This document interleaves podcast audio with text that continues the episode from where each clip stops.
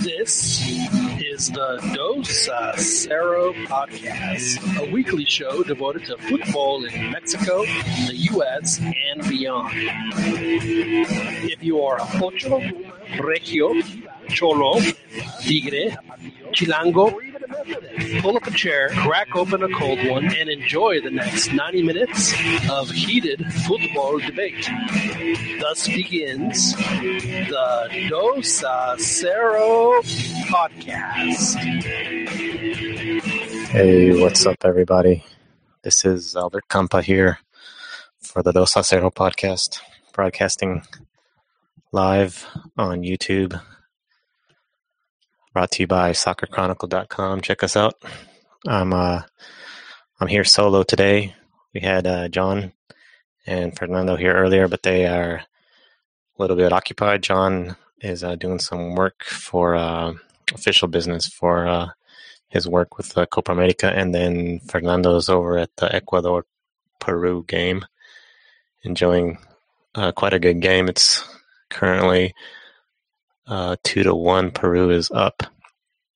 Uh, Ecuador just scored a pretty nice goal uh, to to get within one with uh, 41 in the 41 we're at 41 minute right mark right now uh, so uh, we might have some people join we might have dan join and then john and fernando might come on later we'll see but so you got me here rambling for the next few uh, minutes to see how the show goes uh, i have an announcement as i made on uh, twitter uh, on the Dos a Cero Twitter account.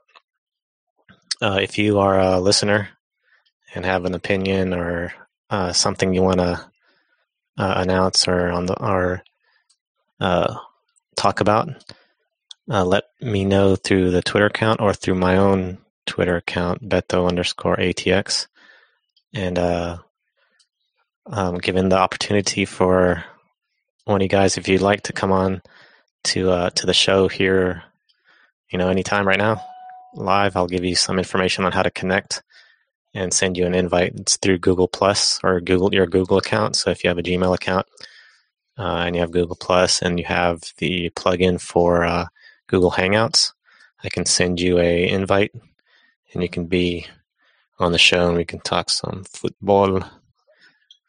So uh, I will connect here to the live broadcast and see if anyone's on the chat. Um, so I guess we can we can begin talking about Mexico since this is a Mexican football podcast. Let's talk about the first game for Mexico, which happened there in Group C. They played Ur- Uruguay on uh, on 5G. So uh, that was a pretty good game. They, uh, of course, Mexico got the three-one win. Uh, it was a pretty interesting game, pretty pretty entertaining. The first uh, the first goal came off of an own goal by uh, Pereira. Uh, it was pretty good, pretty good pass, pretty good cut uh, in for the goal. I thought actually it, it actually looked like uh, I believe it was Herrera who was in there for the header, um, but it was indeed an own goal. Um, so that that helped uh, Mexico out starting the game. Then uh, Rafa Marquez scored later on after Uruguay scored to tie it up. Godin is you know just a beast with his head and in the in the middle. Um, he tied it up. Um, Mexico's Mexico's looking good, so they were uh, they were definitely you know challenging and doing a good job in the game, but uh, uh, Uruguay was able to to get back in it uh, until Marquez scored the the goal to go two one in the 85th uh, minute, and that's when uh, some controversy occurred. I see Pern is on. Oh, he just left. So uh, Marquez scored that goal and was able to uh, to give Mexico the lead. The issue with that goal is it, it went in as a cross, sort of uh, deflected off Marquez. And I was looking very hard at the replay.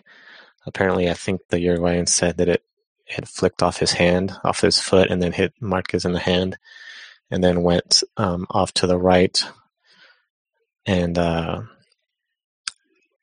and it was kicked back in by a Mexican player. I don't know who exactly it was, and deflected right onto Marquez for a pretty good shot on goal, and he scored. Uh, after he scored, uh, the Uruguayans went. I, I, saw one specifically immediately um, called for a handball, ran to the sideline ref. Apparently, in the news report, uh, it was said that, and this is just saltiness on behalf of the Uruguayan players and even the the coach and federation, I believe. Uh, they said the sideline ref made a uh, obscene gesture, grabbed himself basically in front uh, to the players, and they got all upset and just started going crazy. So it was it was there was some controversy. The Univision broadcasters didn't know what they were complaining about, what the issue was. They were trying to find out on the replay and couldn't find out. There's a audio clip also for some Uruguayan announcers that were calling the game, and it was posted on YouTube. And it was interesting because they, you could you could just see the saltiness as Mexico scored their goals. They were quiet. Uh, they, they even were like using foul language and and I don't know how legit this broadcast was. If it was just like a Uruguayan uh, radio broadcast or if it was like official um, TV channel. But uh, it was it was weird seeing them talk the way they were talking and um, just complaining about how Mexico was playing and things like that. So uh, check out that uh, YouTube video; it's pretty interesting. So uh, then, of course, uh, Mexico was with the lead on at the 85th minute, and then Herrera scored a legit goal in the 92nd to to finalize the game 3-1. I thought it was a pretty good game. Um, I've I've I felt that um, Rafa Marquez was uh,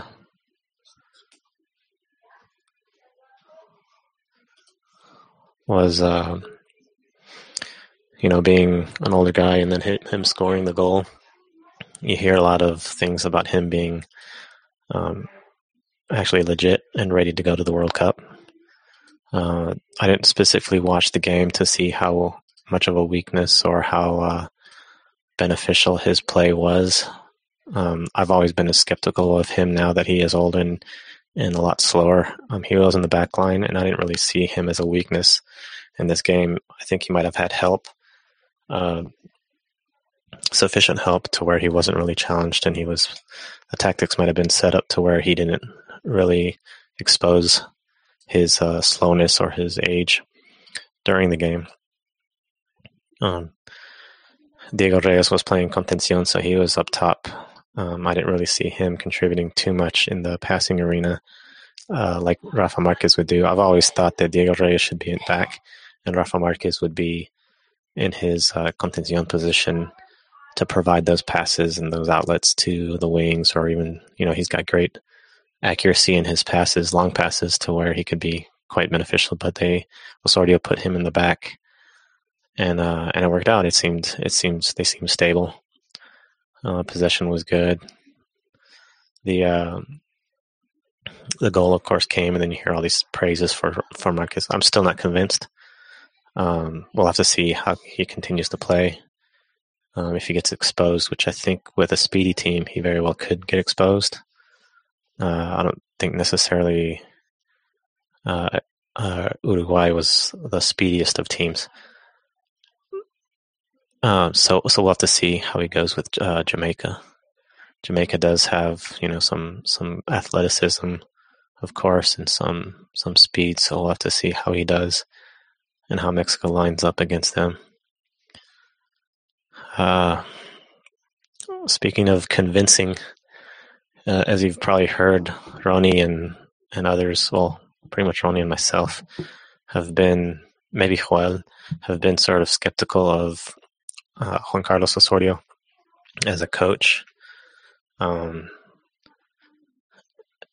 his his his logros so far have been I guess people are starting to say they're they're they're really good. He's they've got quite a win streak now. Uh, not that any of the teams have been really great. I guess we could say the Honduras game was uh, one of the challenges that we thought, okay, yeah, this could be a, a good um, game, and he could prove a lot. But uh, the Honduras team, I think, is was very much lacking as compared to previous years. So that didn't really convince. This Uruguayan team, uh, it was the best, the biggest challenge for Mexico so far in the Osorio era. So I think he is convincing more with this win than with any other.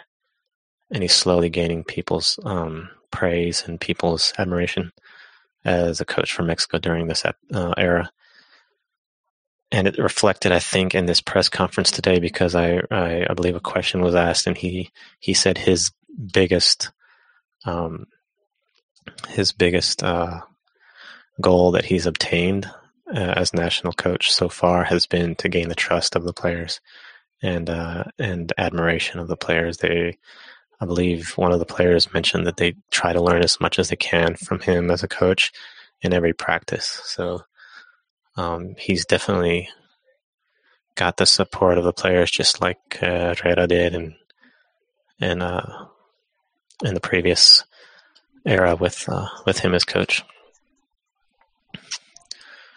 So skepti- uh, skepticals of Juan Carlos Osorio are sort of fading. Maybe it'll be a question for Ronnie to ask what he thinks of Osorio now that he's gone on this run. Uh, I'm still a little bit skeptical. I think Ronnie said previously that he would, um, he would, he wants Osorio to win the the Copa America first, and then he'll be uh, trusting of his. Hey, we got some uh, of his tenure as a coach. We got some uh, panels here, John and Fernando. What's going on? Are you guys on? You guys what's, what's going on, Albert? Yeah, I just uh, finished my work You've got me for about half an hour or so. So. Okay, cool. So, guys, are you are you moving the goalposts again on uh on the photo? No, I still I still got my. Well, I didn't really put goalposts. I know Ronnie had his goalpost to win the Copa America. Um, but I think he's this one. This Uruguayan win was uh, definitely something that it was something to be uh, to be praised for. So. Although they didn't have Suarez, so that, that could be something. Well, I mean, there's no doubt that having the not having Suarez, you know, who this year has, I don't think anybody can can deny the fact that he was probably the, the best striker on the planet this year. With what he was able to accomplish with Barcelona, with a team like that. So it was it was huge. I mean, he's one of the you know three or four best players in the world. So obviously it helped that Mexico didn't have to face them. But you know what? Those are the breaks in the tournament. I mean, you know, Mexico can only play the team that's in front of them. And if it turned out that Suarez wasn't there, then that's really, you know, you know, I don't think Mexico would have minded either way. But obviously, you know, they're not going to go, well, you know, we're going to put an asterisk next to this game because Suarez didn't play, and that's why, and that's why Mexico won.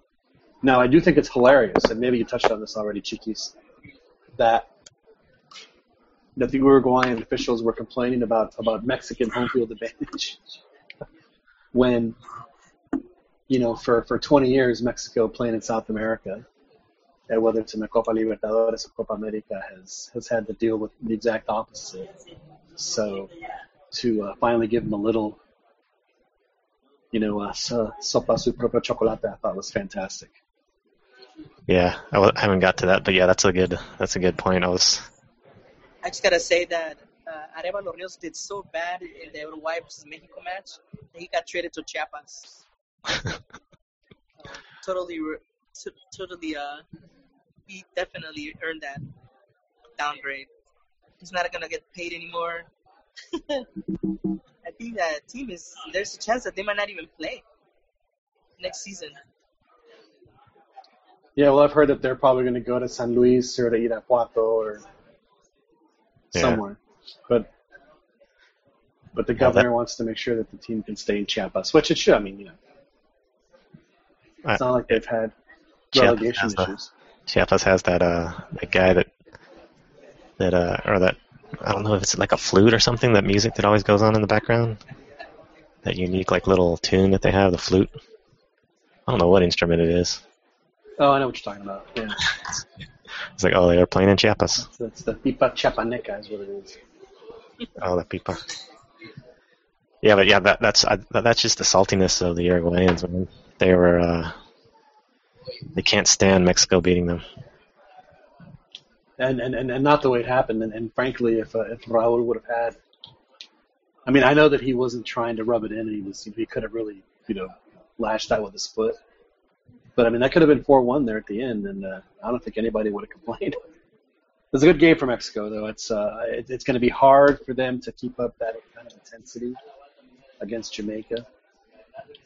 So it wouldn't surprise me at all if, if, if the coach made some pretty significant changes in the lineup because I, I just don't think that after playing such a what I would consider uh, an emotionally have uh, uh, just a, a game where where they everything was exhausted, whether it was their the, the physical, you know, the, the fatigue, you know, whatever it was, you know, your, your head, your body. I mean, Mexico and Uruguay went toe to toe for the better of you know 80, 85 minutes and just played a terrific game. I thought, you know, Uruguay gave Mexico all they could handle, and, and Mexico gave it right back to them. It was as, as good a game as I'd seen Mexico play in, in, in a while. Probably the best game for sure since the Croatia game. There's no question about that.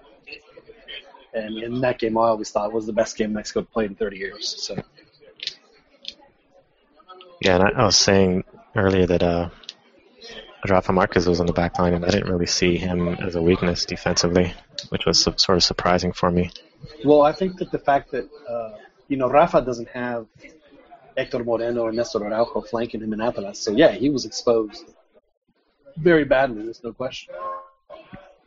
But you know, Mexico has good defenders. I mean, I think Nestor Araujo probably had the match of his life. I mean, he played really well. He's a really good defender. I'm glad to see that he's getting the, the recognition he deserves because you know he's he's a young guy too. I mean, he's going to be in his mid 20s. So he should be able to play there for the next seven or eight years and just be one of those guys. And frankly, I'd rather have him. I mean, I I don't see him as a Massa type at all. He's just a solid player. You know, Yeah, he's got the beard too. One thing, uh, one thing I want to say though on the uh, during during the game that uh, Guardado, it was weird because I guess the Uruguayans were complaining so much and whining that they forced the ref to put, to give Guardado the red card. That wasn't even a yeah, I'm not even sure what what what Guardado was red carded for It was sort of like a or uh, yellow. I guess that's the second yellow. yeah, it was a second yellow.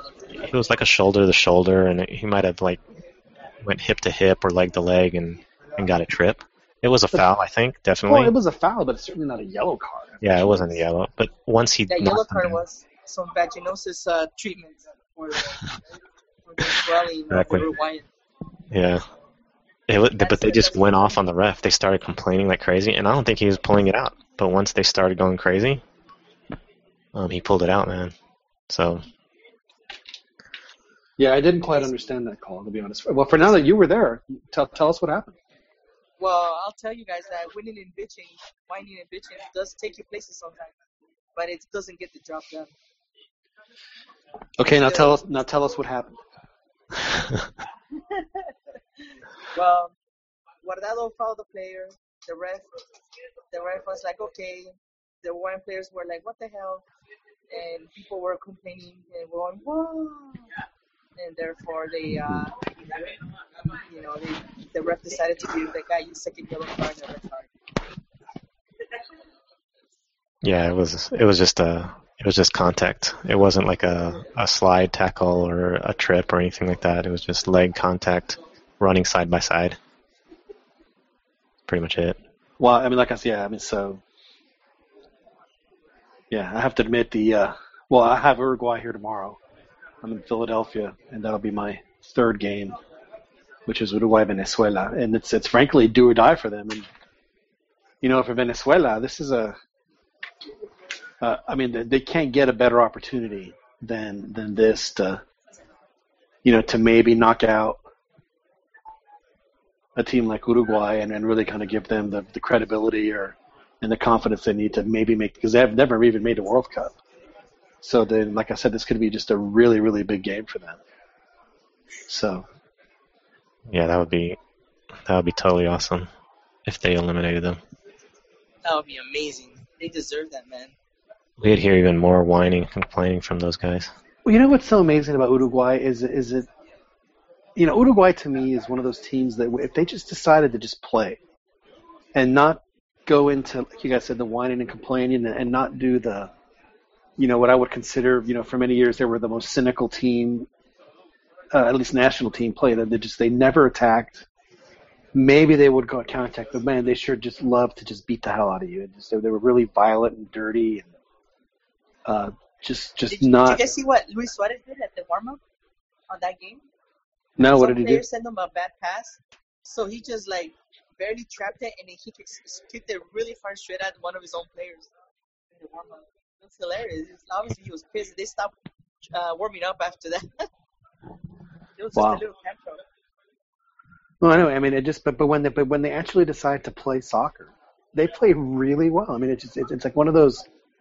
It's like it's like when you see a comic actor like like Tom Hanks or whatever it is, and like and they don't make comedies anymore. It's like, dude, you're so funny. Why did you quit making those movies? You know, that's kind of how I feel about Uruguay. It's like, why did you guys decide to stop playing? Because when you play, you, you can play beautifully. You're so much fun to watch. Yeah. And I think we we saw a little of that in that game. I mean, that play that that, that run that Lu, the, not Lugano but uh, Diego Godin made. I mean, they should have scored on that play. I mean, he would made like what a 30 yard run with the ball. That's a central defender that was shaking guys. I mean, that was really impressive. Yeah, You guys. want, want me to tell you, tell you something about that is that, you know, they, they Uruguay is a is a great team. They they play great, but and this is why I think Osorio is like a, a, a genius when it comes to playing the psychological game. You know, he kept telling. Uh, I don't know if you guys saw that one of the players at the end of the match started, uh, you know, getting physical with uh, with Osorio. That's because Osorio was telling uh, the defender to cover him to make him go towards the other because his left leg was his weakest. And he was telling him, look, go make him go to his left side because his left leg is weakest. Make him do it. So um, he's gearing the players towards uh, to force the opposing player to play to their weaknesses. And that's that's a great psychological uh, tactic right there. It's amazing, and that's that's another reason why he was able to. It was easier, even though it's very easy already to get into Uruguay's head. But the way he exploited that, you know, maybe it's his South American flair, you know. Man, I, I wish I wish I could live in your in your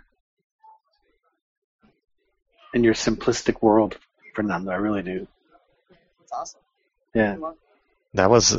Were you there at the press conference when Osorio made his first statement, Fernando? No, fortunately, I didn't have a uh, pass for that. Well, yeah, that was the first thing he said, man. He was like, "Let me make a statement first. and he he he was telling the the players to go to. It was Jimenez. He got all mad. He was telling him to go to his. Uh, I think he used Pierno Inabi, which is which sounds sort of bad. It sounds like oh, this is his leg that doesn't. his gammy leg. Yeah, and the guy got offended. He said, "Why, why are you saying I got a weak leg or something like that?" And he went to Osorio after the game and um, like told him off and stuff. And Osorio's first statement was like it was unprofessional, unacceptable, and you know just made a little rant on Jimenez and the way he got all upset after the game. But it was just all soft, man.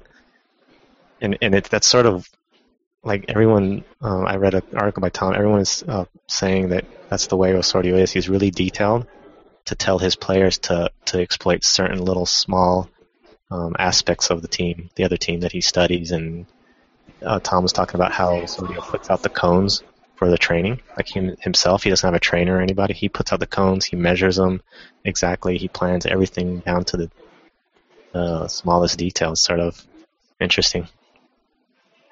It's awesome. Like I, I really, ooh, I think, think of, ooh, following the area, but the rest didn't follow. No, I, that's one of the things I like about the coach that he's absolutely detailed. Even when you hear him talk, uh, he is very detailed in his in the specifics that he gets, but at the same time, you know, he doesn't try to give away the farm at the same time. Did you get his digits, Fernando? Did you get his digits, Fernando?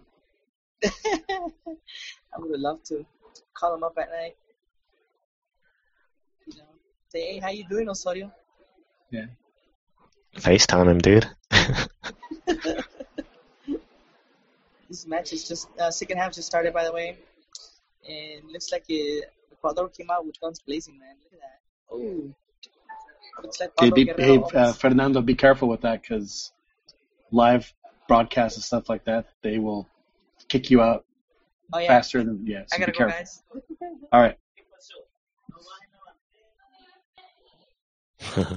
No, I mean uh, uh, the folks that run this thing are extremely, extremely cognizant Oh yeah. of of stuff like that, and, and rightly so. I mean, people paid you know hundreds of millions of dollars to broadcast this thing, so they should get the exclusive windows, and I'm I'm, I'm totally cool with that. I'm, there's nothing wrong with that. Yeah. So it's how things go. Now Mexico plays Jamaica next. Uh, I didn't get to see the Jamaica Venezuela match because I was I was busy working that day. But uh, you know, Jamaica's Jamaica. I mean, I don't think that that they're going to do anything different. You know, they have a guy that won the Premier League. They've had guys that have played in England forever, so that's not anything particularly notable. But uh, you know, uh, to me, the the big thing is. Uh, I think Mexico's going to have a letdown, so I think if they just win the game, seriously, if they just win like one nothing, it'll be plenty. I don't think they have to do anything crazy. Yeah. our confidence hopefully doesn't come in. Um, I don't think it will, but uh, Guardado's going to be out, and what I was I was thinking of what Rafa's going to be, how he's going to be positioned, or if he's going to even be in the game because of their speed. But they they made the Gold Cup final, so but they but but, they got spanked by Mexico in, in that, so I don't know. It's sort of Yeah, they. I mean, they think what they did. I just, you know, the Gold Cup was just so weird. But uh, I mean, they have. It's not that they don't have talent. I mean, they they have a good team. It's just that you know they're they're. You know, it's not as if they're not beatable. Is what I'm trying to say. Yeah. But you just can't make any mistakes against them either. You just have to. You just have to be careful. And I'm sure that that's what Osorio. And it wouldn't surprise me at all if Osorio makes like. You know, three or four key changes and, and, and gives the guy um, and, and gives some players some rest, just to, you know, uh, not not wear them out, so to speak. Oh man. Yeah, this will be interesting. Goals have been picking up in this tournament. At the beginning, it was sort of slow. Ecuador. Well, I did that. I did that one Peru uh, Haiti game where that was the only goal that they scored in three games that entire day. Oh yeah. I was watching all those games too. I was like, man, what's up? Yeah, it was. Uh, Brazil game. Well, the Brazil got, or the, who played Brazil got robbed. Should have beat Brazil 1-0. But Ecuador just tied Peru, so there. really This is wow. good. So it's it's two two. Yeah. I wish I could watch it. I'm, I'm kind of like the only way I can watch it is on my phone. That's not true. I guess I can watch it here on my computer when this stuff's done. But uh, Yeah. anyway. Port this app. Yeah. Yeah, there's uh 49th minute, so it's going to be a good game probably the rest of this thing. Yeah, so so Mexico hopefully should get a not a not overconfident go in and get this Jamaica win and then be good for uh first place. The the Uruguay team, I think they're just like my view on them, my perspective is they're like a wannabe Argentina. They want to, they think they they're like the great team, such as Argentina, but then well, you know they've won two World Cups, right? yeah, and that's what they always say. Like, did you listen to that? Uh, I think they posted on Twitter. Uh, the uh, a YouTube video of the Uruguayan announcers. I don't know if it's a legit TV announce uh, commentary, but they were like cussing and saying all these things about Mexico and stuff. Wow. you know, they they didn't say goal to the Mexico calls. They're like, oh, this is I forget what the word they used to, to call uh, the whole Mexican team. Pretty much insulting them the whole time. But it was pretty funny. They were they were just upset. One of the guys was just totally mad at after the game. But uh, yeah, they just like they can't stand like these lesser teams beating them. They're they've won the World Cup. They have this prestige, but then when something like this happens, where a lowly Mexico beats them, it's like, how could this happen? And I guess Yeah, their, well- their Fed was like complaining. I think they were the ones that were saying that uh, um, whenever the talk was about the um, Copa Oro and America being disappeared and putting in like one tournament for the whole continent, they're like, no way, that should never happen. I totally agree. I Yeah. totally agree. South American is South American, and then North America is something else. Separate them or keep them separate. Yeah, I agree. Also, Yeah, there's no reason why there should be. I know that the CONMEBOL people are just, I'm sure their eyes have just been bulging out with how much money they're making with this thing. But, uh, yeah, there's, there's, this is a fun thing to do, and maybe you should do it like every 10 years or so. But, but to, to but to do this, it just, there's, it's just, it, it crowds the calendar. There, there's, it just, there's no, I don't know, I just feel like there's enough stuff. yeah, it's the money. But I don't know if it's just me. Uh, the stadiums haven't been like this. This game right here, there's tons of seats available, real low. The yeah, well, the only, the only uh, games of the game that sold out is the Mexico game. All the other ones have been yeah, maybe the the one that I did, the Chile or Argentina, just because people were there to see, you know, maybe see, you know, well, obviously they were going to see the teams, but you know, to see Messi and stuff. So maybe maybe that one sold out. I can't remember if there was space in the corners. It looks like uh, Daniel has joined us. Hey guys, hey man, what's up? trying to sneak out of the house for a bit and join you guys for for a bit. Kind of a ghost crew today, huh? Yeah, I was on by myself for a little bit. What did you do? Yeah, we've been talking the Mexico game and then Copa America as a as in the, as a whole. I was just saying that uh, the stadium, like in this game that's going on right now, hasn't been too packed. There's a ton of seats. I think Mexico's like dominating as far as fans and stuff. I saw I saw a tweet. It, it said something like there are more Mexico fans um, that are watching this tournament than there are American fa- in the United States than there are American fans that even know about the tournament or even know what it is, which I, I I believe actually. That's not very surprising. Yeah, No, I think it would be the other way around. I think that there'd be more fans here that have no idea what Copa America is than that are than Mexicans are watching. I think I think the number would, would be pretty staggering, actually. oh yeah, that's yeah, that'd be an even more obvious one. I'd say Colombia though they they they represent pretty hard. I, I wouldn't know if they could fill a stadium anywhere, but it seems like they they, they Actually, you know, you're you're absolutely right, Dan. I think that the Colombia matches, if they didn't sell out, they're they're probably the ones that have come the closest to. Because I did see yesterday at the Rose Bowl, there was like eighty thousand Colombians in the Rose Bowl. It was pretty impressive. Their first match as well was pretty pretty packed too. So I mean, uh, obviously the And that was against the U.S. yeah, and still I think they were outnumbered. I think. How embarrassing is that for the U.S. that, in, I mean, in their own country, in, in, in the year 2016, 22 years after a World Cup, their first game in a major tournament against a team that's not even on their own continent, and they were and they were outnumbered in the stands. I don't think it's been highlighted though. That that fact hasn't been. I mean, I don't know if they ignore it or push it under the rug or what. They probably do ignore it for the most part because, I mean, it's embarrassing to who? Probably the the, the fans and, and the ones who are trying to lift the, the the the brand, and they're just. It's better not to talk about it, I guess, you know, because, and if it, I mean, if you- if you mention it to, to regular folks, I mean, they're not gonna care. Um, but I, I guess it's mostly just embarrassing to the the the fans that the U.S. fans, I guess. Yeah, it's just uh, it's it's, it's just. I mean, I I, I kind of feel bad for them. I know that they beat Costa Rica yesterday 4-0, but I don't think that there's any guarantee that they're going to beat uh, Paraguay at all. Did you guys talk about that game? You know, I didn't see the U.S. Costa Rica game, so I have uh, I, I, I was I was flying, so I, I didn't I didn't get a chance to see it at all.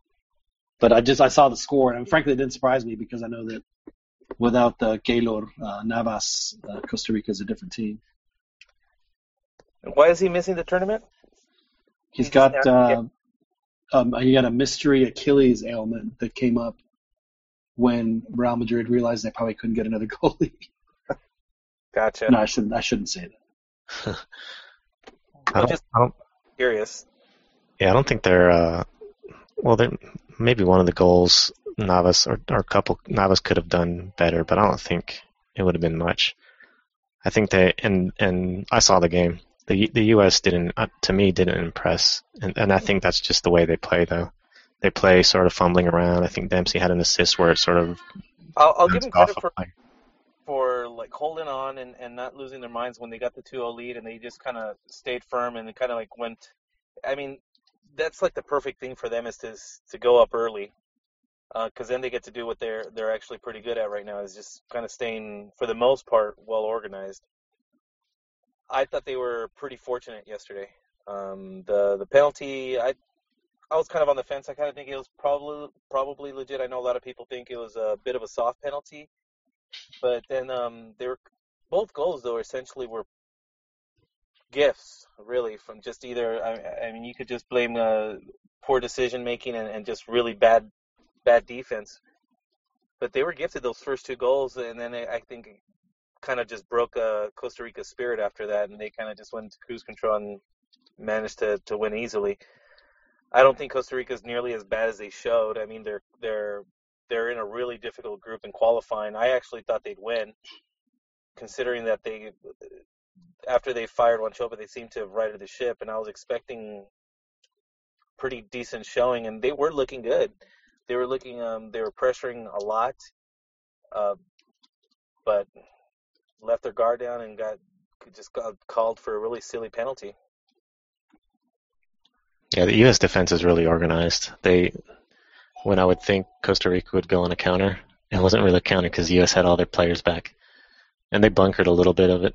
I think the Univision was saying the super bunker they had set up, and they actually said bunker, which was weird. But they, uh, I was watching the FS1 coverage, and um,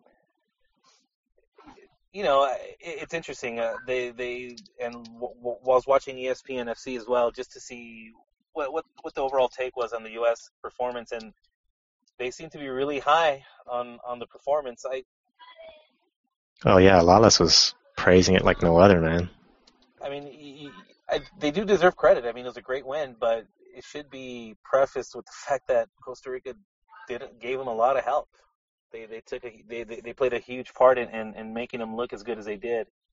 Um, I, I'll be shocked if Paraguay um, bends like that. I'll, I'll be shocked because uh, what they showed what they showed against Colombia tells me that they still have a lot of fight in them, and they could give the U.S. a lot of problems. I was noticing how Samudio and was like making. I think he was the he was the defender that failed on one of the goals. I was like, oh, Americanista.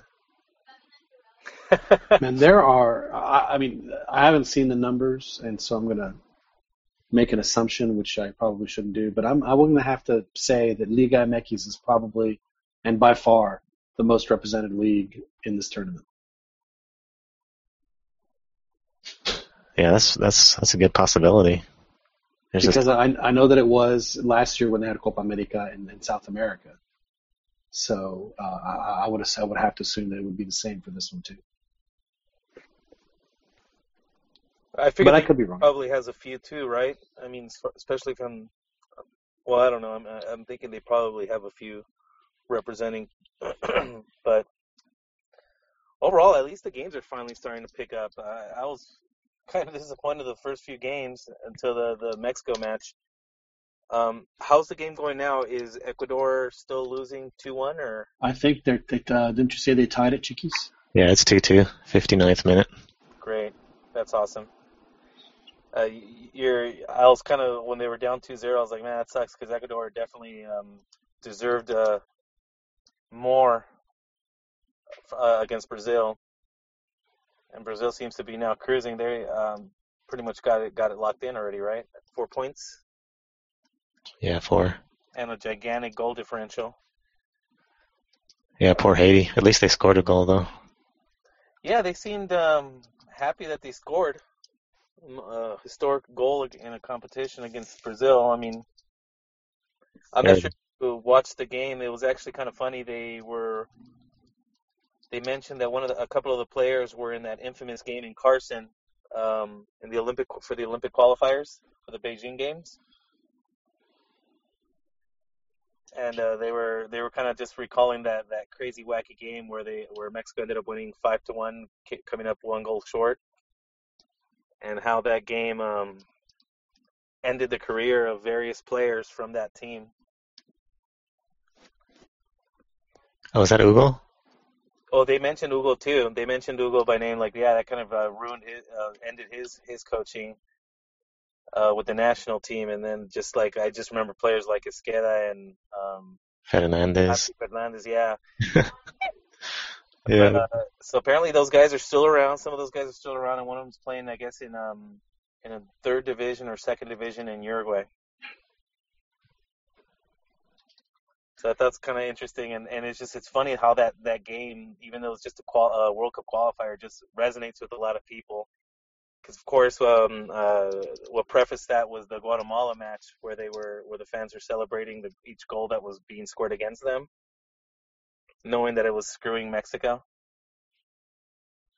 Oh yeah, when uh, Guatemala took the 5-0. Yeah, happily. Yeah, that's against, against Canada. So, yeah, they they were dredging up old uh, old wounds, uh, old memories. Uh, but th- that was just because I was there at that game uh, at, at Carson, and I That's think young. uh, Castillo was there. That kind of ruined his uh his his tenure with the national team too, right?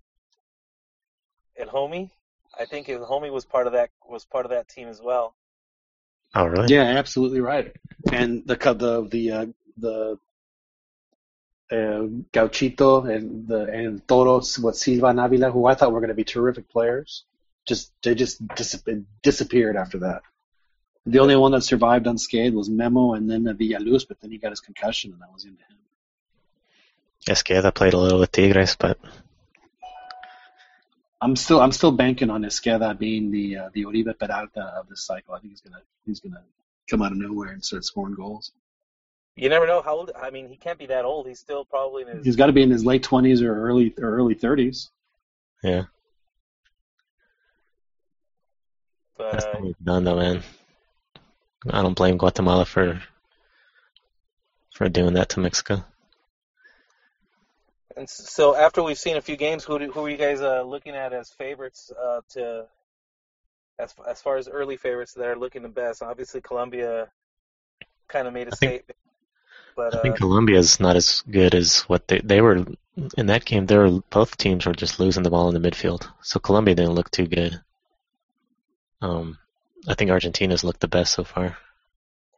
Yeah, I think it'll be uh, Argentina and Colombia on one side of the bracket, and Mexico Brazil on the other for the semifinals.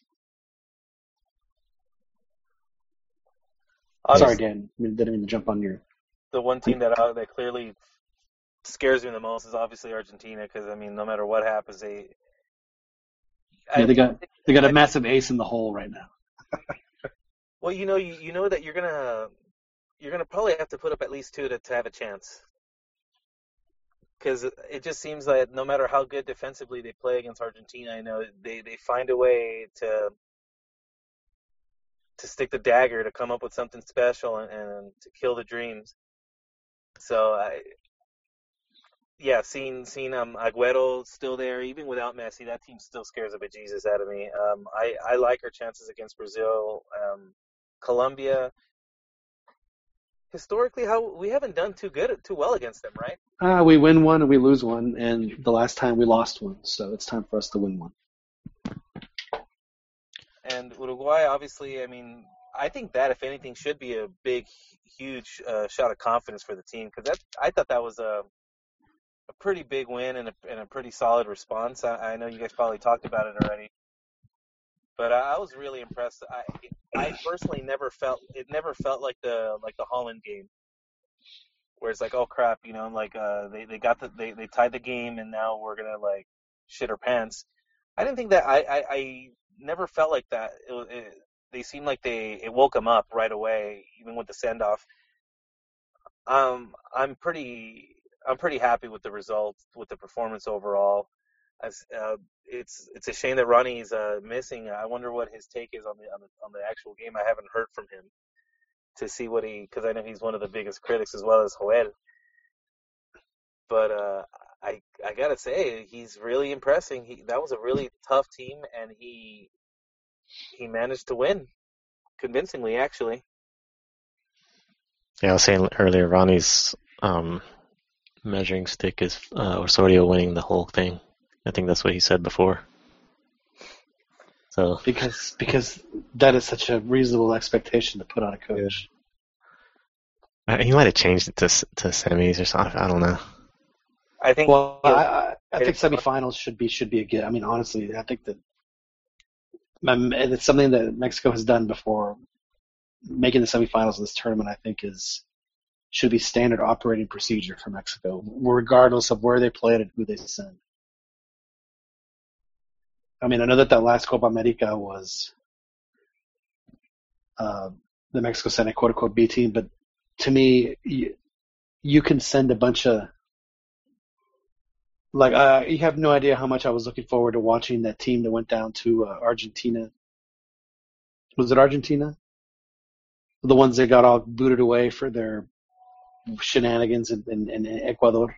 You know how much fun that team would have been to watch with with Marco Fabian and Jonathan and all those guys. I mean, they were going to be. I was really looking forward to that.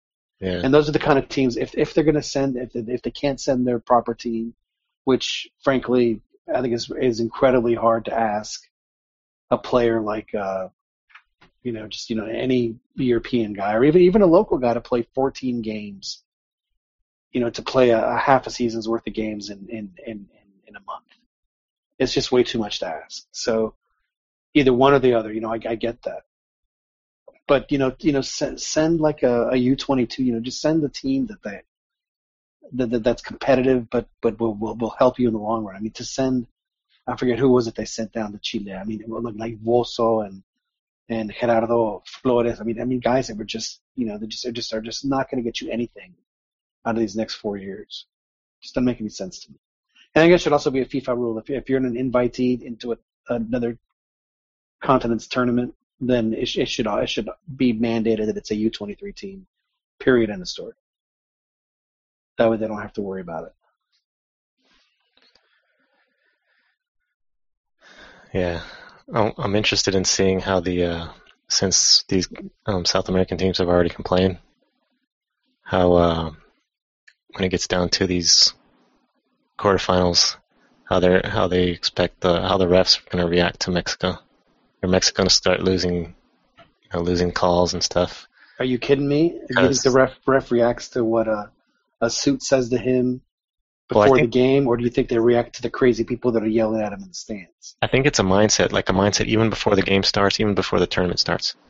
It, it's a mindset, or it's in the back of each ref's mind that this is a South American tournament. Mexico is invited. The United States are invited. CONCACAF is invited. They should not. I mean, if it's sort of a not tainted tournament, but if a CONCACAF team wins, that's not the desired result for this whole. It's a South American tournament. South American team should win. Uh, I'm going to disagree with you there, boss. I think that this tournament, now, I think that what what they're getting the best of both worlds. I mean, Mexico is the reason why the Copa America's popularity has taken off for the past 20 years, whether people, South Americans, want to admit it or not. Because not only did it open doors for and and gave them more eyeballs in Mexico, it gave them more eyeballs in the states. I mean, when I was up until I was it 19, yeah, like through 99. I guess the very first one that they actually put on the air was the 2001 Copa America. All the ones before that were pay per view. And it was a bitch to find a place that had them. You know, we didn't have Aritas in Austin like like Ronnie had. Although we did have the Uptown Sports Bar. That was a fun place. But uh, Yeah, but that's so go ahead. Well, that's like the, the higher ups think of it. The Com- CONMEBOL guys think of it. Yeah, we're making tons of money. We're getting we're getting uh, all the attention and everything. But the players still have their their South American pride. And and if I was a player, I'd be thinking, this is our tournament. We better win this thing, and we're South America CONMEBOL teams are Well, better than CONCACAF. Beto, I think you touched on it. Um, I, I kind of briefly um, tuned in, um, and I heard you talking about Uruguay. I I kind of agree with you, man. Like that reaction was so petty um, by some of those announcers. I mean, I don't think it was just like a random group of uh, Dos a Cero podcasters uh, calling a game. It was, I think, an actual broadcast. And to call the team of shit, to call the call the team shit, and just kind of like scoffing at the whole concept of of of losing to Mexico.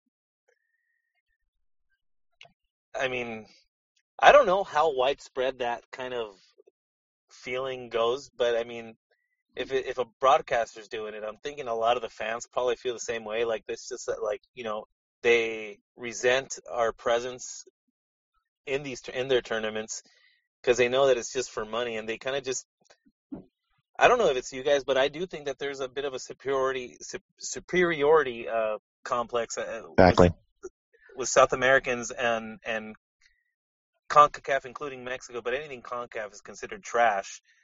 Um, as far as footballing, I'm, I'm only speaking on footballing terms, but it does seem like there's like that, like heaven forbid, like how could you possibly lose to this crap team? Like it, it, was literally that was the it, it was it didn't even sound like they were calling a live game. Yeah, they they didn't provide. I mean, they're they're insulting Mexico, but they didn't provide any. You know, their play in the whole game that they It were sound- doing. They didn't like provide he any was substance to it. Why? Why was Mexico? sounded like he was um, calling like a highlight show because he didn't even call the goal. Like he didn't say goal. It, he kind of just ho humly just said the said the score and it kind of just and then went off on his uh, insults. It was just. I thought I thought it was pretty great actually. I mean, I'm not gonna lie, I, I, I was pretty amused by it because How how was Jorge anytime Ramos the- on on anybody here? Jorge Ramos on Monday. no, oh, that guy's Uruguayan, right? Yeah. Yeah, and the thing is, I, he's not gonna speak ill. ill. I mean, he he knows who who pays his who pays his paycheck. You know. Yeah, he covers Well, so, so that's kind of what I was talking about earlier about how I think that you know, the there, there's going to be if there's going to be favoritism, then I think it's going to help out the home team. And when I say the home team in this tournament, it's not the U.S. It's it's it's it's going to be. I mean, it's it's Mexico. I mean, Mexico's playing. They're they're not there leaving. Let's see, they're they've got they just played in Arizona. They're playing in Pasadena and they're playing in Houston, and the quarterfinal is going to be in uh, in Santa Clara, and then the semis, if I'm not mistaken, is in Chicago. So But you're you- talking you're you know talking massive Mexican populations in every single one of those. But Mexico's going to get stuck with either a South American referee or a really crappy CONCACAF referee who you can't really count on either. But I don't trust those referees at all. I mean, I think it's a sense of pride for the entire for every single person that comes from over there. They they desperately if their country can't win it, I know they're they're they're banking on some somebody else ta lifting the, the the cup. And I'm pretty sure they probably only see Mexico as a potential threat because you've already heard the complaining about uh, the the easy That they have a home field advantage. the easy traveling schedule, the the um, they mentioned West Coast stadiums, you know, being like being um, Mexico friendly, but that's that's that's not really necessarily. true. I mean, it is true that that there's Well, a ton of The reality is that every stadium in this country is Mexico friendly. that's that's what I was gonna say. That, that no matter where you, Yeah. you pick the team, they're gonna fill it up. So I mean, they took it easy on 'em from a travel standpoint. Yeah, they don't have to travel. They don't have long flights, but but the support is gonna be no matter no matter where you stick them, they're gonna they're gonna show up. Well, case in point, Paraguay played their first game in uh, Orlando, played their second game in Pasadena, and now have to fly back across the country to Philadelphia to play the U.S. Oh, jeez, That's really crappy. that is. And I think Uruguay got something similar. Yeah, because they were in uh, in Phoenix, and now they're here with me in Philadelphia, and then they'll be. Uh, I th- I forget where they're. Oh, the third one is uh I think they're it's in California. Oh God, are they going back to California I think so. against uh, Jamaica? Yeah, so they're they're hopping around a little bit, but uh, Well, I mean, just this goes to show you. I mean, this. I mean, I can't really say, and I won't because uh, because I'm working for these folks. But it's uh, it's been an interesting tournament. I'll just I'll just leave it at that. well, I, I guess I'm already questioning the integrity of it because it just seemed like Brazil got already a nice a nice handout already. So I, I wouldn't put it past them. I mean, Are you talking about the goal that wasn't against Ecuador? yeah, Oh, come on, dude. I mean, I look. I, I know that it may, it may it may have been a, a goal, but you can't blame the ref. I mean, the I mean, it was like, you know, a centimeter away. I'm not. I'm not. I I, I get that, but I mean, th- th- that could have happened to anybody. It wasn't. It wasn't Yeah. a gift. It, it it just happened. So it always cracks me up about people that complain about the refs. Like, you know, you you trying to make that call in real time, and then tell me how many times you get it right. I'm just wondering, maybe, just maybe, if these 50, 50-50 decisions are going to be favoring the popular teams like that need to be there, like Brazil. And I'm hoping that Mexico gets some of that love because I mean, obviously, Well, I mean, I- but that's the thing. I mean, maybe, maybe the goalie heard the ref blow the whistle, knowing it's going to be a goal kick, and he lost his concentration from it. And, you know, the ball slipped through. I mean, it's. I, I have a hard time thinking that the refereeing is to is to affect one way or the other when when they're to make mistakes against both teams. It just it's just it's just human nature. Now, now, if if if the ball never went out or was clearly on the line and, and ball, yeah, I think that that that would be a serious issue. But I mean, a play like that, I mean, it was just it was so close. I mean, and, and for people to say, oh, it was out, you know, they're, looking at it, you know, the super unbelievably slowed down version of what happened, and you see the ball, you know, just just barely stay inside by like you know the the smallest of RCHs. Oh, so it's clearly in. Really, it's clearly in. You have to sit there and you know freeze it and blow it up and go, you see, it's clearly in. Like like the Zapruder film. I guess I mean, my, my. My main concern is not so much the call, but like whenever you get these these decisions that are going to go either way, they're probably going to go a certain way.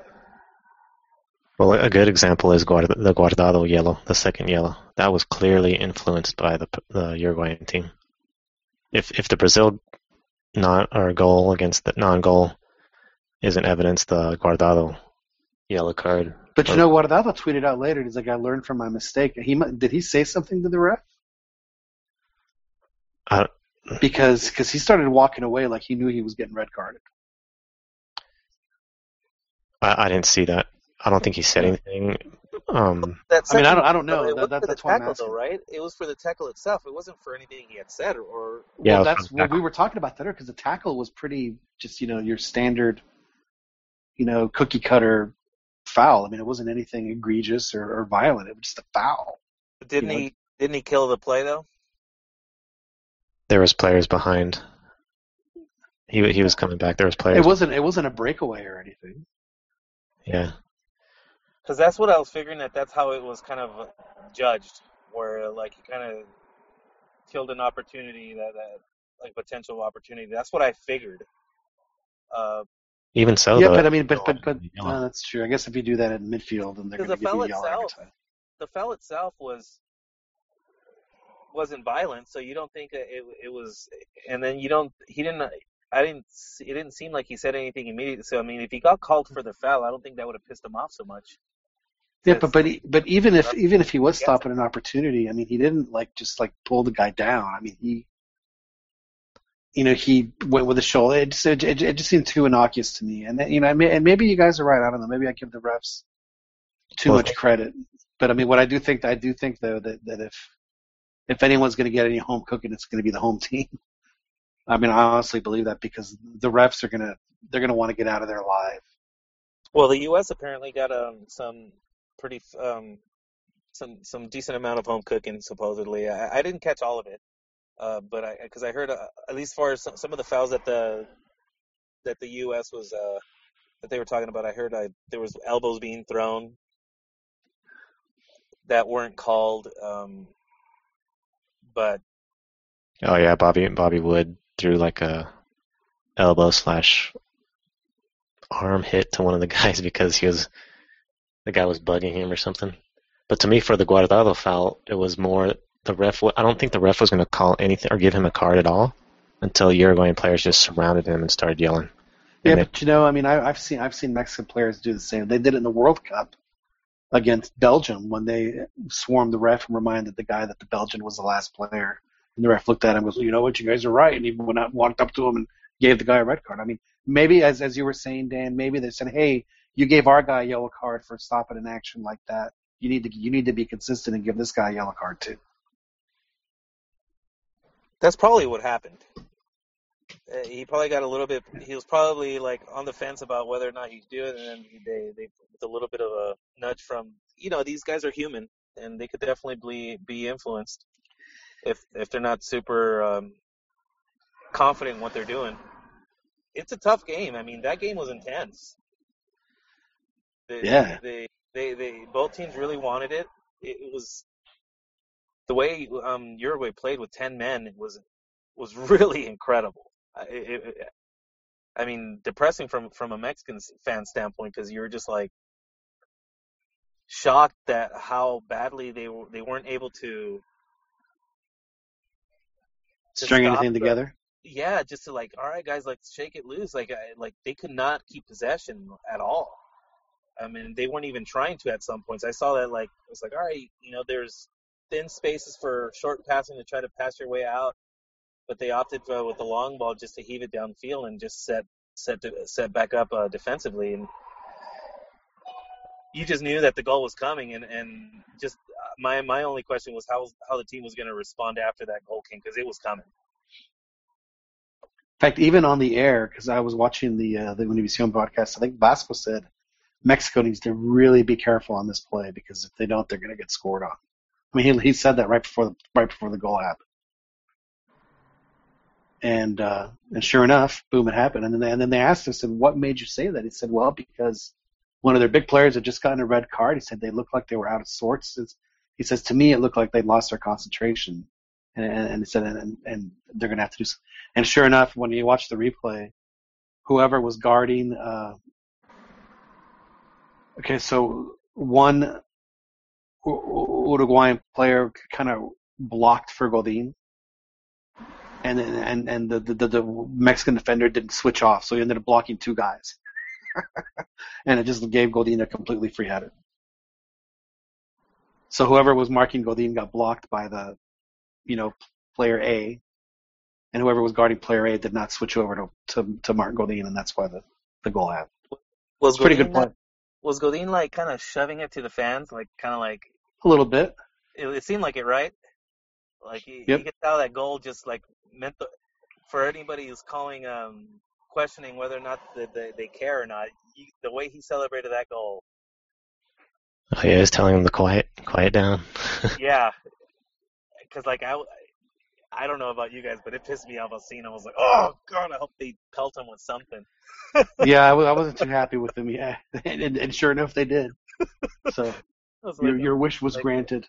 Like you're you're asking for it, man. When you celebrate it like that, you know, you could be happy about the goal, but it just seemed like Yeah, but you, you know that they that they do that that that they knew exactly what kind of reaction they were going to get. They were doing it on you know you know what I mean. He knows.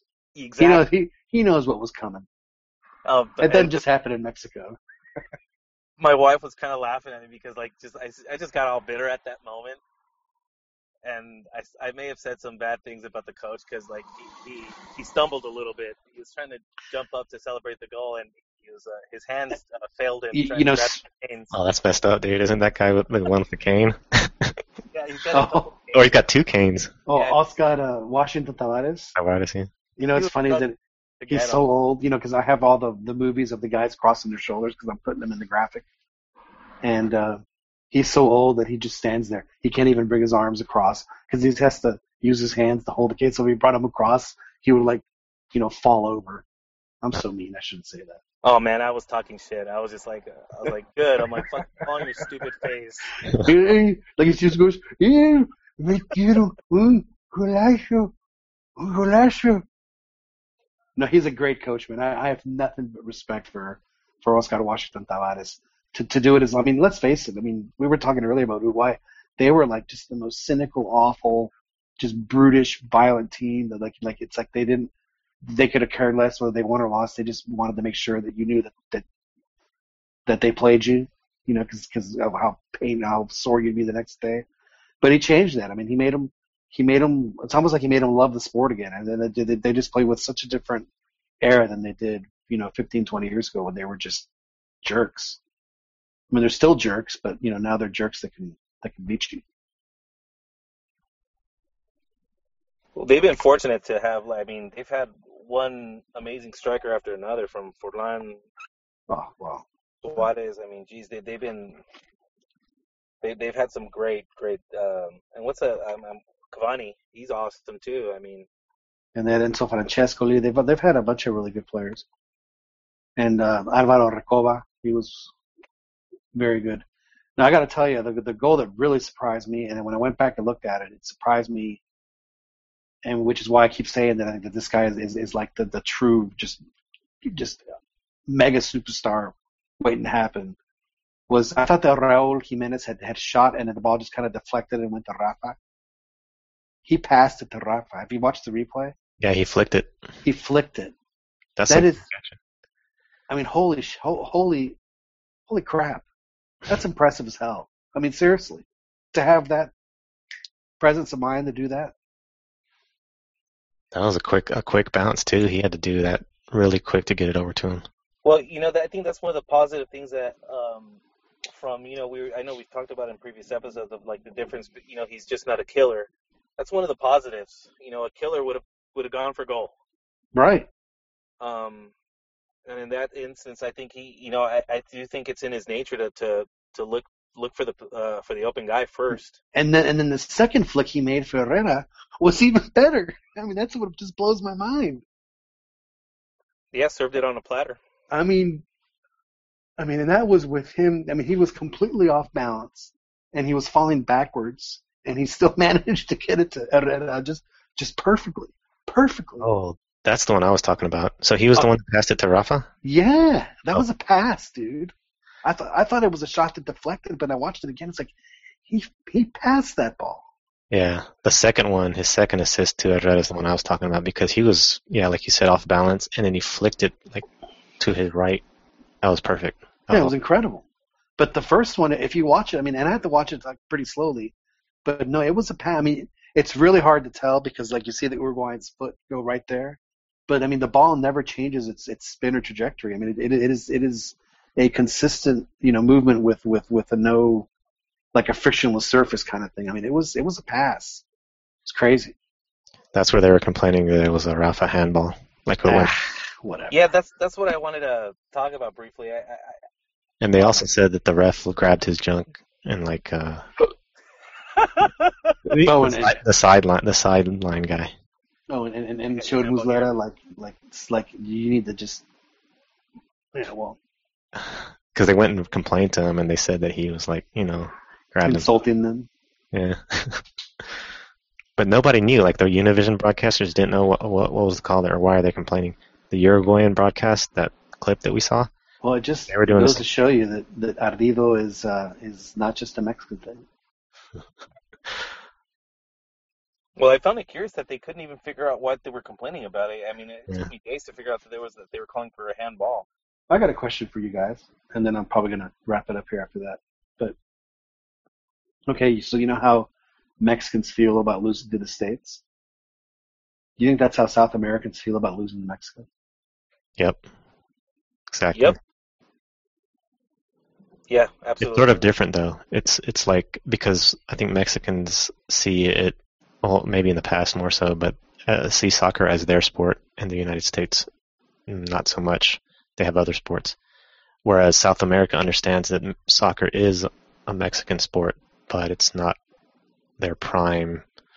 I mean, they're not fully skilled at it, if you want to call it that, as they are in South America. So it's a little bit different. But yeah, I agree. I agree with that statement. I think the shame that that that that the fan bases feel is the same. The shame and the anger that comes along with losing to them, because I do think that it's beneath them to lose to Mexico.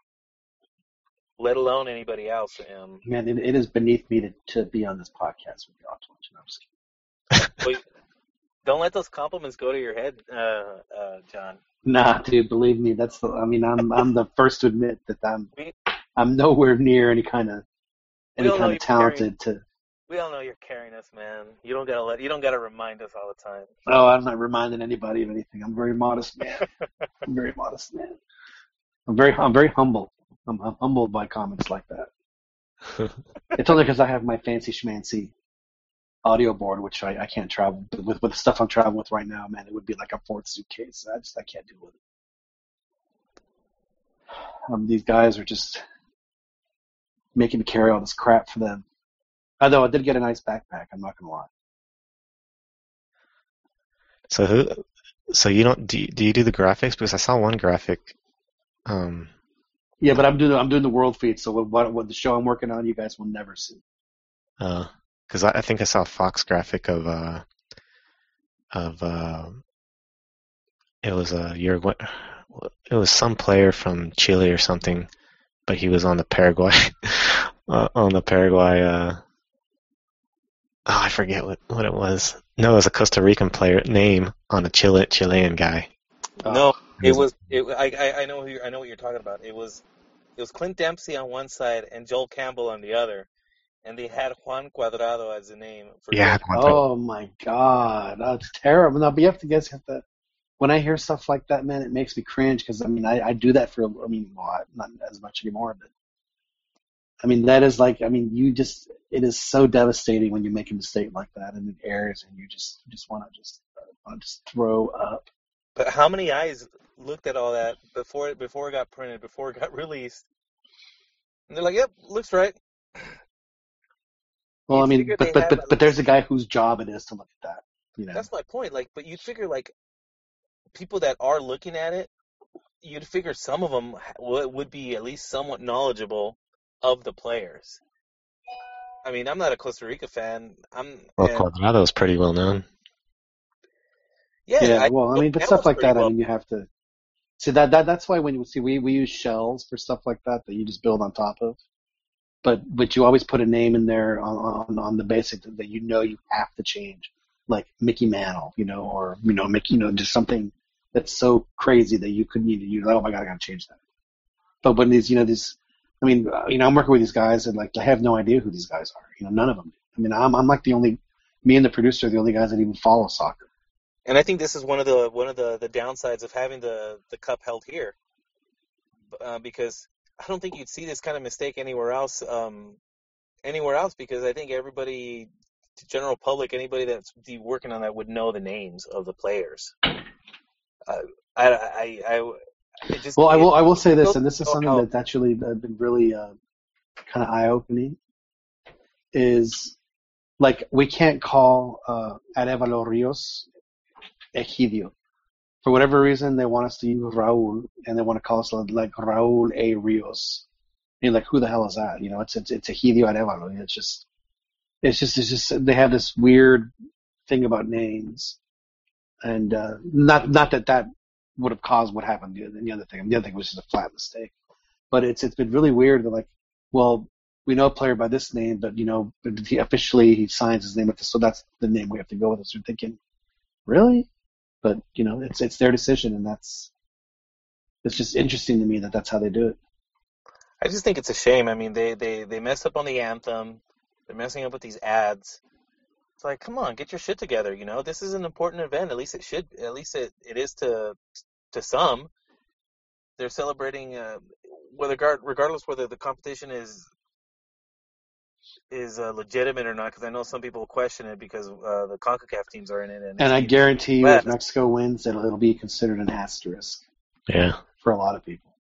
Oh, well, that was that. No, that was that was, it was like Mexico winning the Confederations Cup at home on an off Confederations Cup. You're all that doesn't really. they're already laying the lay, laying the groundwork for that, which I think, if anything, should give us confidence in in, in knowing that that the team is looking scary because they're already um, coming up with with these excuses and and these reasonings for why Mexico is doing what they're doing. But you know, you you look at you look at the starting 11s from the different teams, and you're thinking, why not? Why can't they compete against them? Oh, I think they have a, you know, aside of aside from you know the one or two obvious players, uh, you know, Mexico stacks up. I think not just with any team here. I think they stack up almost with any team in the world, and I mean that in in in. in you know, I think our, our starting best eleven can go up against anybody's best eleven. Period.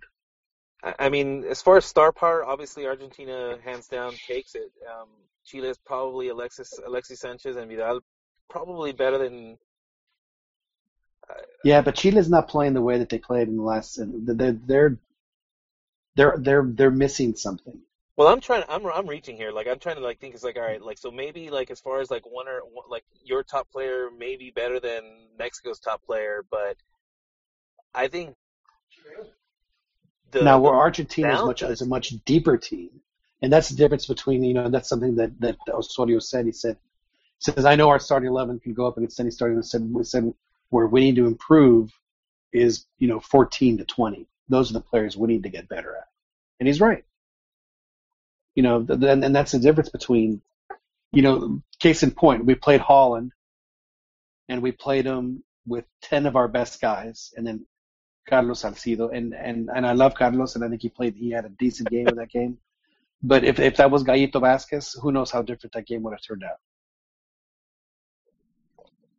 Now, I'm wondering if you guys have touched on this or not, but Rafa Marquez, I'm probably one of the very few who hasn't had an issue him being being called up because I think if you surround that guy with talent, um, and you give him that protection that he needs, he's going to do some some pretty awesome things for you. Well, he's he's playing him in the perfect position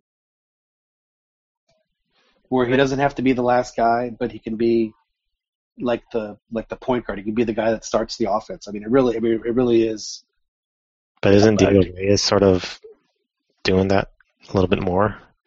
Because yeah, but, I, but I think I mean Rafa did that in the. I guess he and Diego kind of trade off, but he was the straight up stopper, Diego's, wasn't he? Diego's contención, and then uh, Rafa was behind him. Wow.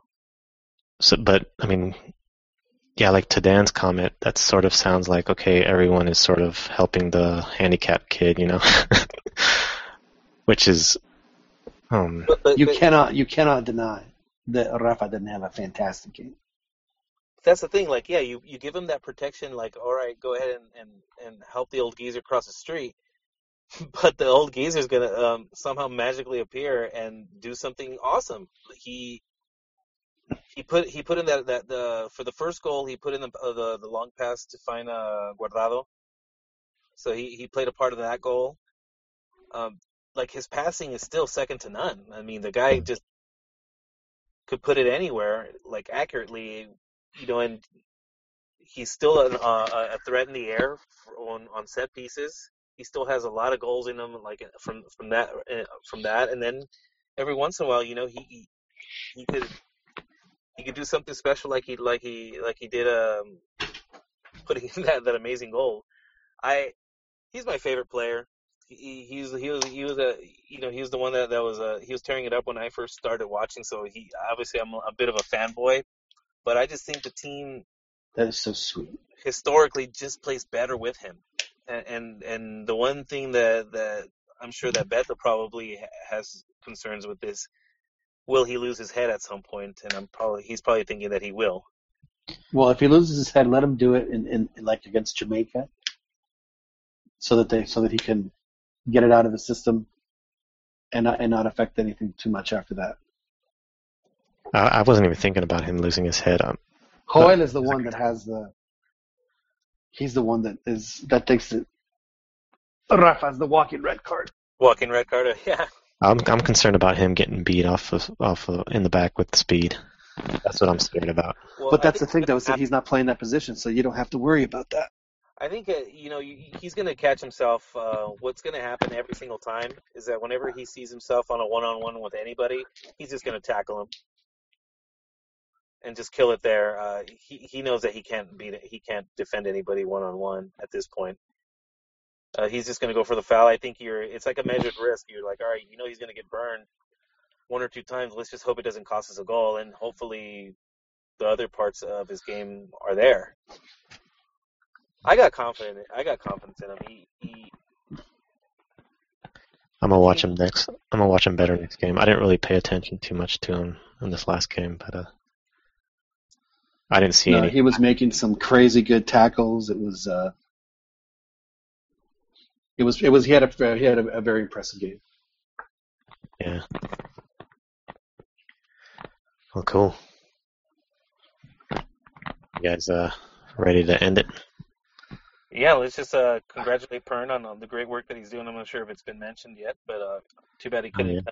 But uh, He's he been checked in during halftime, and then when the game started, he had to click off because they would have they'd have thrown him out of town with a "Don't come back" sticker if they would have caught him doing that shit or doing that stuff while the game was going on.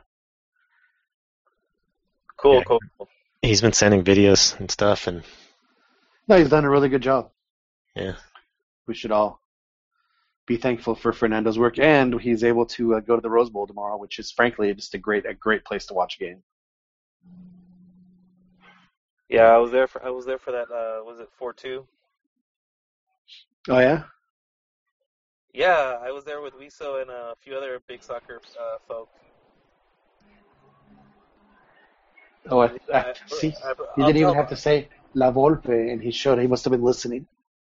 Hey, there he is. Fernando, You- you there? he's on mute. Oh yeah, I could barely hear you guys. Sorry. Is your is your game over, Fernando? What was the final score? Uh, it was two two. Uh, it was a very close match, man. It it could have gone either way. And like the Peruvians were getting very nervous at the end. They were making a bunch of mistakes in their own zone, but their goalie kept saving them. It's very awesome, man. Isn't it isn't it fun to go to a game where you have no vested interest? You're just there to kind of, and it helps you observe and report, and just make it makes it a little easier to. Well, obviously you're a lot more impartial, so you kind of see the game differently. Yeah, you know what? I'm gonna be honest. I'm a little biased towards the uh, Ecuadorians I have so many Ecuadorian friends. So got, I'm gonna, I'm not gonna lie, but that this game was really good. It was back and forth, but the only bad thing is that Peru kept, uh, kept bunkering. They were bunkering with nine players, and they were playing for the counterattack. Which there was several times where they almost just the last touch was the last part that they needed to score on that counter, but that was a bad proposition. So. Well, think you, you should out. ask the coach about that when you go downstairs. I didn't get a press conference. I'm here in the mix zone. Oh, okay, I got denied. all right. Are you gonna try Well- to find uh, some uh, Liga MX guys? Yeah, hopefully I get to uh, question um uh, Walter Ayoví. You know, he's the, the main man of this match today. I think he was basically putting the Rayados uh, work ethic out there. He kept running up the flanks, and he was putting up the good work. So You should have that. he Uh, put up a great performance tonight. do you have your Rayados jersey? You could kind of maybe sneak it, sneak a uh, glimpse at him. Nah, Maybe he'll give you a, an interview. I'll get it kicked out. I think if I ask for autograph. So, no, I don't- you know I don't. I'm not the type, autograph type of guy. Anyways. You're But not. Yeah, I'm hoping I do get a, a question out of him.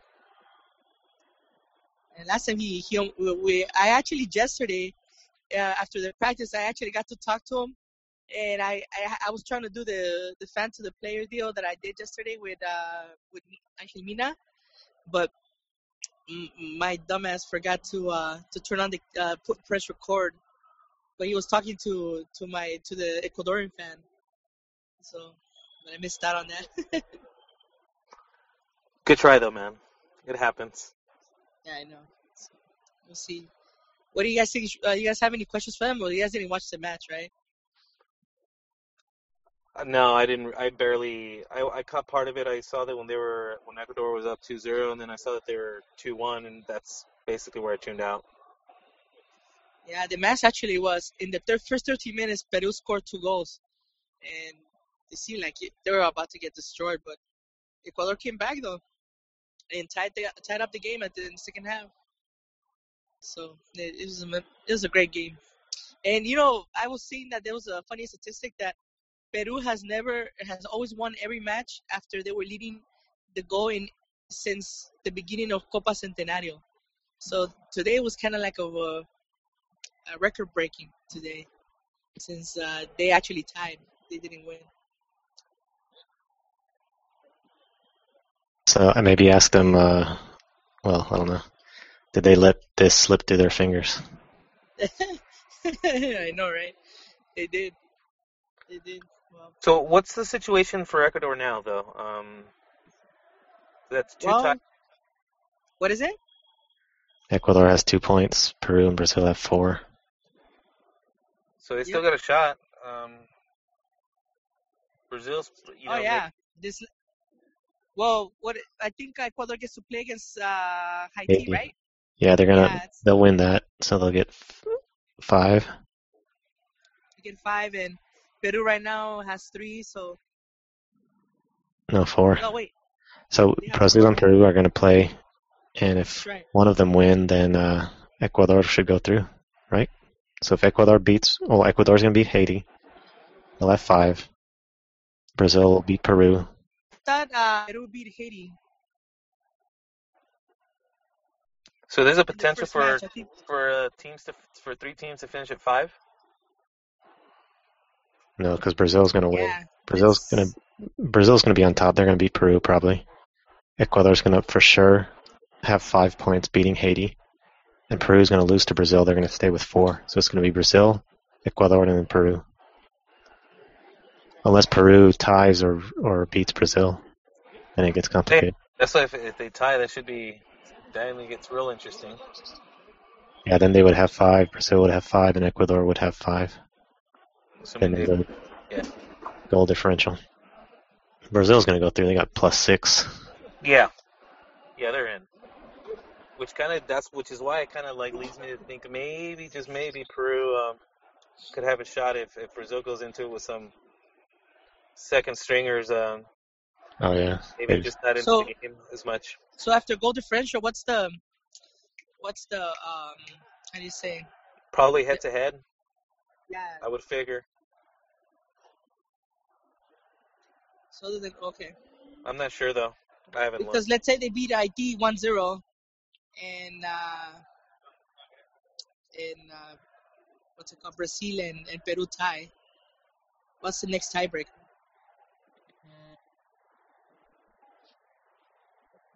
Yeah, I'm not sure about that. goal differential, but they would be It'll be at the same goals though. they would be tied. Yeah, one, oh, plus one for both. Then it would have to be who knows. Coin, it's not a coin toss, hopefully.